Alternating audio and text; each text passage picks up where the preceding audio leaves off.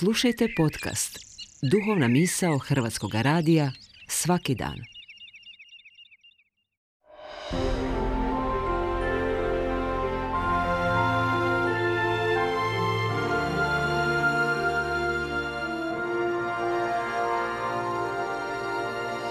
Duhovna misao. Urednica je Blaženka Jančić.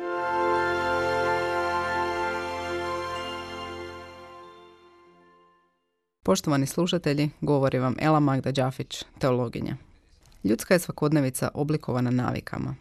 Jutarnji rituali, određena ruta do posla, redoslijed obavljanja radnji, trgovina u kojoj idemo, vrijeme kad odlazimo u krevet. Navike su ustaljene aktivnosti koje obavljamo često bez promišljanja, a koje uvelike usmjeravaju naš život. Engleski pisac Samuel Johnson rekao je da su okovi navike prelaki za osjetiti dok ne postanu preteški za slomiti. Vrijeme korizme vrijeme je kad mnogi od nas dolazimo u doticaj s težinom okova određenih navika. Mnogima ovo vrijeme služi kako bi se očistili nečeg što percipiramo da je štetno za nas.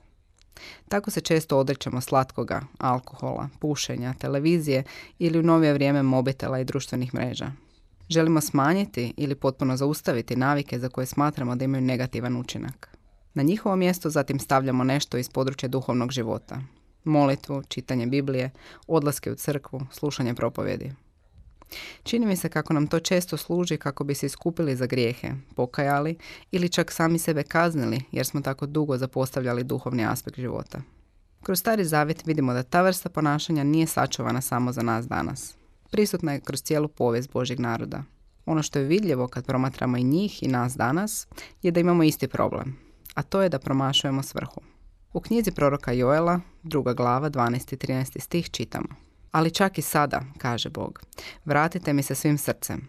Postite, plačite i žalujte. Srca razdirite, a ne odjeću. Vratite se svom Bogu jer je milostiv i suosjećajan, pun vjernosti i ljubavi i spreman od kazne odustati. Kao i mnogo puta prije, Bog svoj narod poziva na post i žalovanje. Ideja posta i žalovanja nije im bila strana, čak što više, imali su tu naviku. No kako vidimo iz drugog dijela stiha, samo izvođenje te radnje nije bilo dovoljno.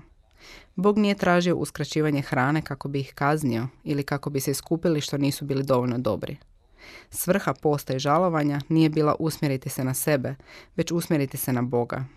I dalje od toga, svrha nije bila ni samo se usmjeriti na Boga, već u njegovoj blizini postati više kao On. Steći navike Božjeg srca.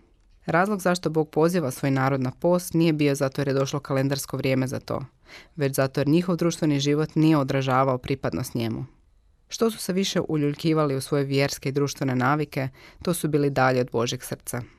Prepustili su se pravilima i običajima, navikama koje su upravljale njihovim životom i zaboravili da Bog prije svega traži navike srca. Traži da čovjekovo srce bude u skladu s njegovim, koje je milostivo, suosjećajno, puno vjernosti i ljubavi, spremno odustati od kazne.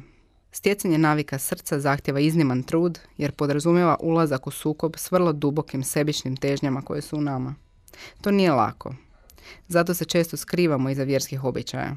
Lakše nam je ispuniti neki zadatak nego li ući u Božju blizinu i dopustiti da njegova ljubav mijenja naše srce. No bez obzira na težinu tog zadatka, Bog nas na to zove. Jesmo li spremni ovu korizmu čuti taj poziv?